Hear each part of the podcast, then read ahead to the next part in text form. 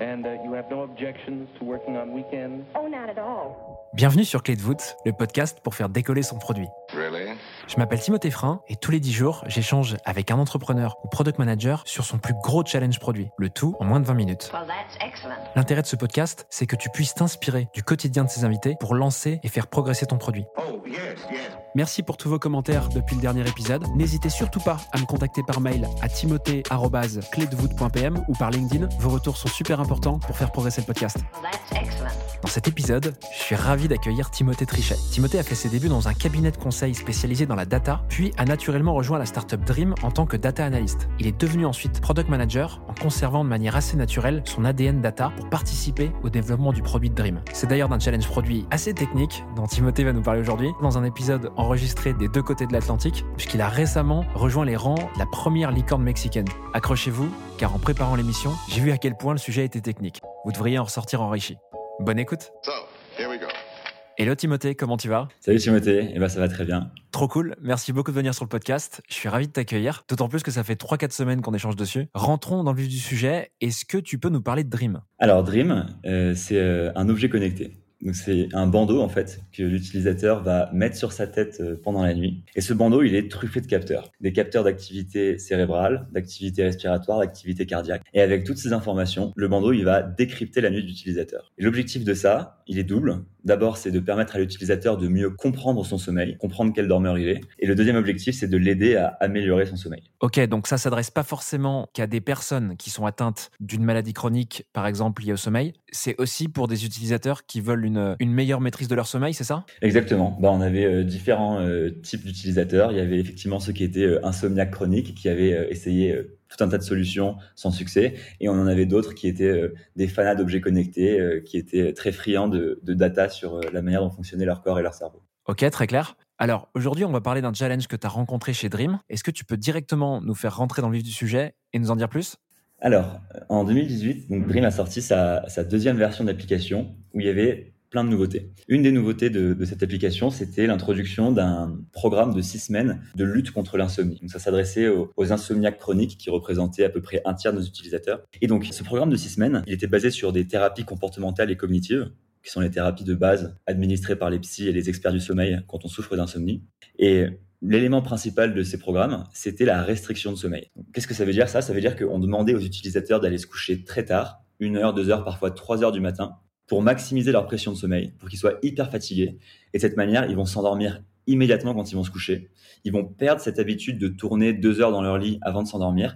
Et petit à petit, ils vont euh, bah, ne plus souffrir euh, d'insomnie et vont retrouver un- un sommeil normal. Ok, donc ce bandeau que tu mets sur la tête, je disais juste avant que c'était quelque chose qui pouvait s'adresser à la fois à des patients, donc des personnes qui sont atteintes d'une maladie, mais aussi d'un public qui aime les objets connectés. Là, tu es en train de me dire que le sujet à l'époque, c'était vraiment de te concentrer sur les patients atteints d'insomnie, c'est ça? Sur les insomniaques chroniques, exactement. Et donc, le, problème qu'on a, euh, auquel on a fait face à ce moment-là, c'est que on sort l'application avec ce programme. Et en fait, on se rend compte que les gens sont pas du tout motivés pour euh, suivre nos conseils de restriction de sommeil.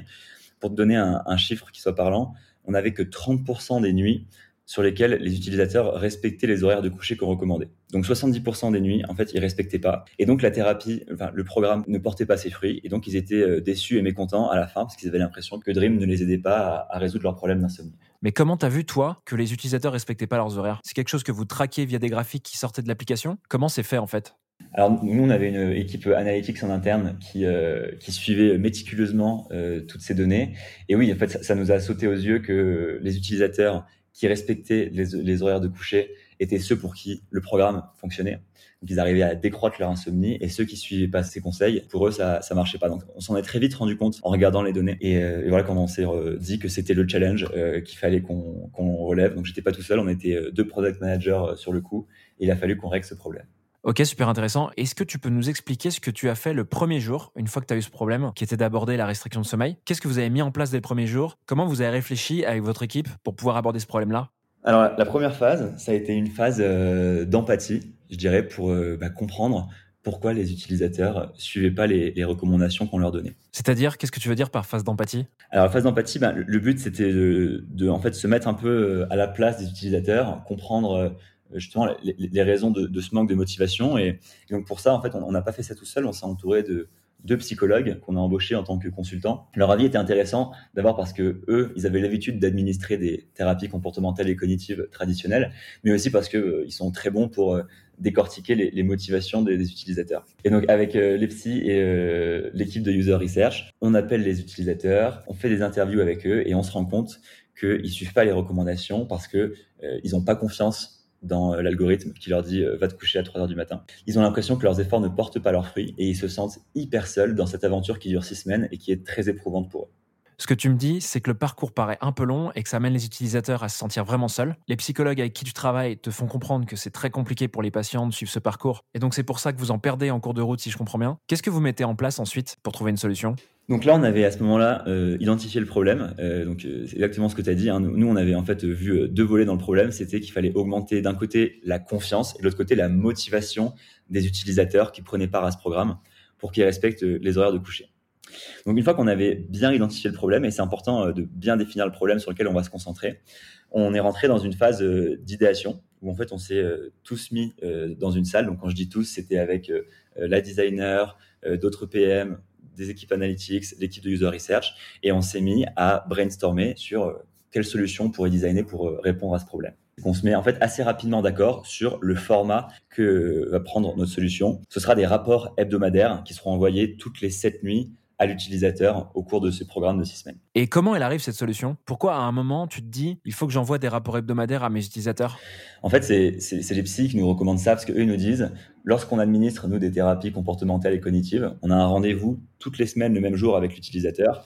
Et c'est un rendez-vous dans lequel on va faire le bilan de sa semaine, on va regarder si euh, la thérapie a porté ses fruits ou pas, et puis on va aussi lui introduire tout un tas de notions, de techniques nouvelles pour qu'il puisse davantage faire face à l'insomnie. Donc on se dit, nous, on va essayer de coller au plus proche de la réalité de la thérapie administrée par les psys, et donc on décide de ce rendez-vous hebdomadaire. Si je comprends bien, vous reproduisez quelque part, de manière digitale et via l'application, ce que les psychologues font au quotidien, non? Alors effectivement, c'était un peu l'ambition. Après, il faut garder de l'humilité vis-à-vis de ça. On ne pourra jamais remplacer un psy en tant qu'application, mais on peut simplement donner à l'utilisateur quelques briques qui sont normalement dispensées que par des psys. On n'avait pas vocation à les remplacer complètement. Oui, bien sûr. Et alors ensuite, euh, donc pour le volet confiance de l'utilisateur, Pareil, ça, on tombe assez vite d'accord sur le fait qu'on va céder de ces psys qui nous entourent pour, pour asseoir notre crédibilité. Donc, on va leur demander d'écrire des conseils à destination des utilisateurs pour les insérer dans les rapports. Et on marque le nom du psy, on marque le nom de l'hôpital dans lequel il exerce. Et ça, ça nous permet de vraiment avoir euh, le volet crédibilité médicale de Dream. Le gros problème qu'on a, c'est sur la motivation. Pour ce brainstorm euh, autour de la, motivation, comment motiver les utilisateurs, euh, on est quand même un tout petit peu cadré, puisque à ce moment-là, euh, mon manager de l'époque, Benjamin, nous présente le Gamification Octalysis. En fait, c'est un Taïwanais, Yu Shu, qui a listé tout un tas de techniques de gamification pour venir motiver des utilisateurs dans des produits technologiques. C'est-à-dire qu'il a identifié les leviers de motivation qui étaient utilisés dans les jeux vidéo ou dans les jeux de plateau et il les traduit dans des produits tech. C'est une liste incroyable, il y en a plus de 60 techniques. Et donc nous, on va chercher en fait à identifier les techniques qui pourraient s'appliquer à notre problème chez Dream. Ça, c'est super intéressant. C'est une ressource sous quelle forme? C'est un article, un dossier de recherche qu'on trouve sur Internet? C'est quoi? Oui, en fait, c'est une série d'articles. Je pourrais t'envoyer les liens pour que tu partages avec euh, les auditeurs. Et je crois qu'il y a aussi un bouquin qui est sorti, mais nous, on s'est purement servi de la ressource Internet qui était largement suffisante. Ok, et donc vous avez cet ensemble d'astuces qui fait partie de la gamification Octalysis et que vous pouvez tester si je comprends bien? Est-ce que vous testez les 60 possibilités ou est-ce que vous en testez une partie? Et comment t'as fait à partir de ce moment où Benjamin, ton manager, t'a soumis cette idée? Alors non, en fait, on, on, va pas tester les 60, mais en fait, on les prend, disons, une par une, chacun de notre côté, et on se dit comment ça pourrait se traduire dans, euh, dans notre contexte. Si l'idée nous paraît pertinente, on la retient, on la présente au reste de l'équipe. Si le reste de l'équipe dit ça peut être une piste intéressante, on décide de l'inclure dans les tests qu'on va faire euh, en aval de cette phase de, de brainstorming. Ok, donc là, c'est de la pure intuition au début pour sélectionner les premières astuces de gamification que vous voulez mettre en place. Et ensuite, il y a une phase de test, évidemment. Évidemment. Et euh, bah derrière, c'était une phase, euh, je dirais c'était la troisième phase de notre travail, c'était de réaliser des prototypes et de les mettre entre les mains d'utilisateurs. Donc, qu'est-ce qui se passe à la sortie? Combien d'éléments vous décidez de mettre en place? Alors, j'ai pas tenu le compte exact sur les sur les 60, euh, mais je peux je peux te donner euh, deux exemples euh, qu'on a qu'on a utilisés dans les rapports à la fin. Euh, la, designer a fait honnêtement un boulot de dingue de ce point de vue-là, mais en fait, il y avait une manière de représenter visuellement les nuits. Et donc, dans le rapport qu'on envoie chaque semaine, on représente les nuits comme étant des briques horizontales qui doivent venir s'insérer dans des bornes, les bornes représentant les horaires de lever et de coucher.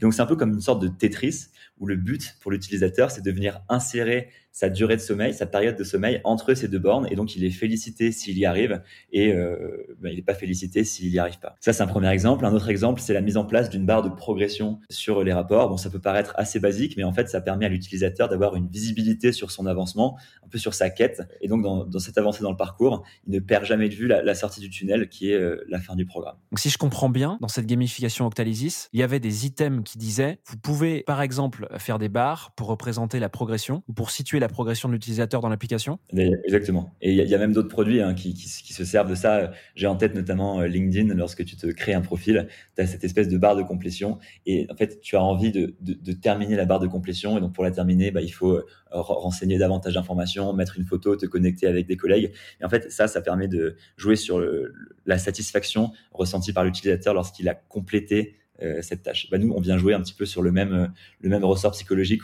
On, on vient inciter l'utilisateur à compléter ces six semaines de thérapie et pas à abandonner en cours de route. Super. Donc là, tu nous as cité deux techniques qui provenaient de la gamification Octalysis. Est-ce que tu peux aussi nous parler des techniques que vous n'avez pas retenues? Car je suppose que là-dedans, il y en a plein qui n'ont pas marché. Si tu en as, je veux bien, ce serait intéressant. Oui, effectivement. Euh, donc, euh, lors de cette phase de test, on s'est rendu compte que toutes les idées n'étaient pas bonnes. Dans les, dans les techniques de gamification qu'on n'a pas retenues, on avait notamment un système de récompense. C'est-à-dire qu'un utilisateur qui euh, respectait ses horaires de coucher euh, pendant une semaine ou deux semaines, on pouvait lui donner accès à euh, un rendez-vous téléphonique avec un vrai psy. Donc ça, ça, ça pas plu du tout aux utilisateurs, ça, ça pas bien fonctionné. Et de même, on avait, on avait eu l'idée de comparer l'utilisateur avec les top performers, donc le, situer par rapport au reste du groupe pour lui montrer que les gens chez qui ça fonctionnait étaient des gens qui suivaient à la lettre nos recommandations et que donc il avait plutôt intérêt à les suivre euh, s'il souhaitait que le programme soit efficace. Ça, pareil, ça n'a pas plu. Les utilisateurs nous ont dit que ça les intéressait pas en fait de savoir comment euh, se comportaient les autres insomniaques. Ils avaient déjà euh, assez de problèmes à gérer avec eux-mêmes pour devoir être comparés. Et comment tu as su d'ailleurs que tu devais pas les utiliser? C'est au cours d'appels téléphoniques avec des utilisateurs? Ou c'est parce que vous avez fait des tests, je sais pas, via des sondages ou autre alors, sur le volet des, prototypes, en fait, on a, fait deux types de tests.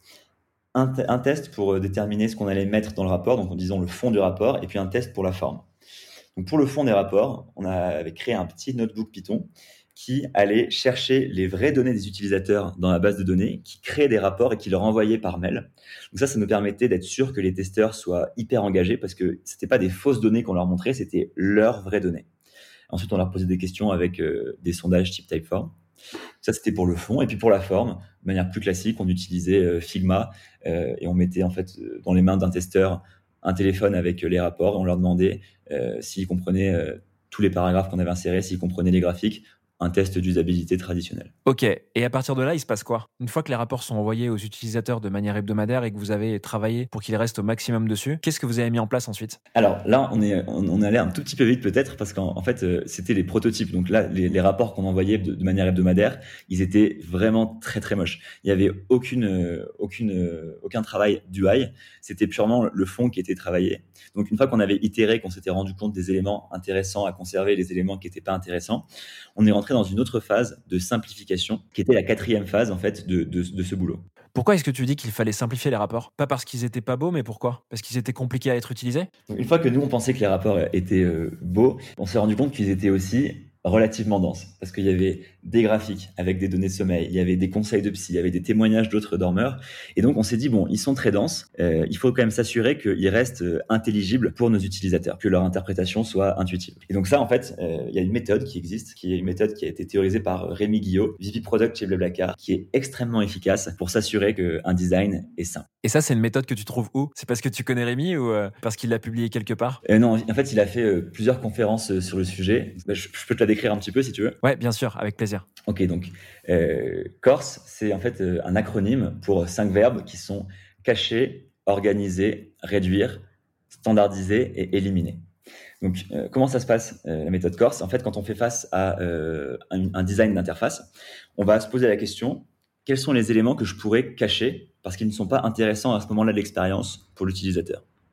Comment est-ce que je pourrais mieux organiser les éléments pour que des, des éléments qui soient euh, proches conceptuellement soient aussi proches dans l'espace. Comment est-ce que je pourrais réduire certains éléments dont la taille pourrait être trop importante par rapport à leur importance conceptuelle?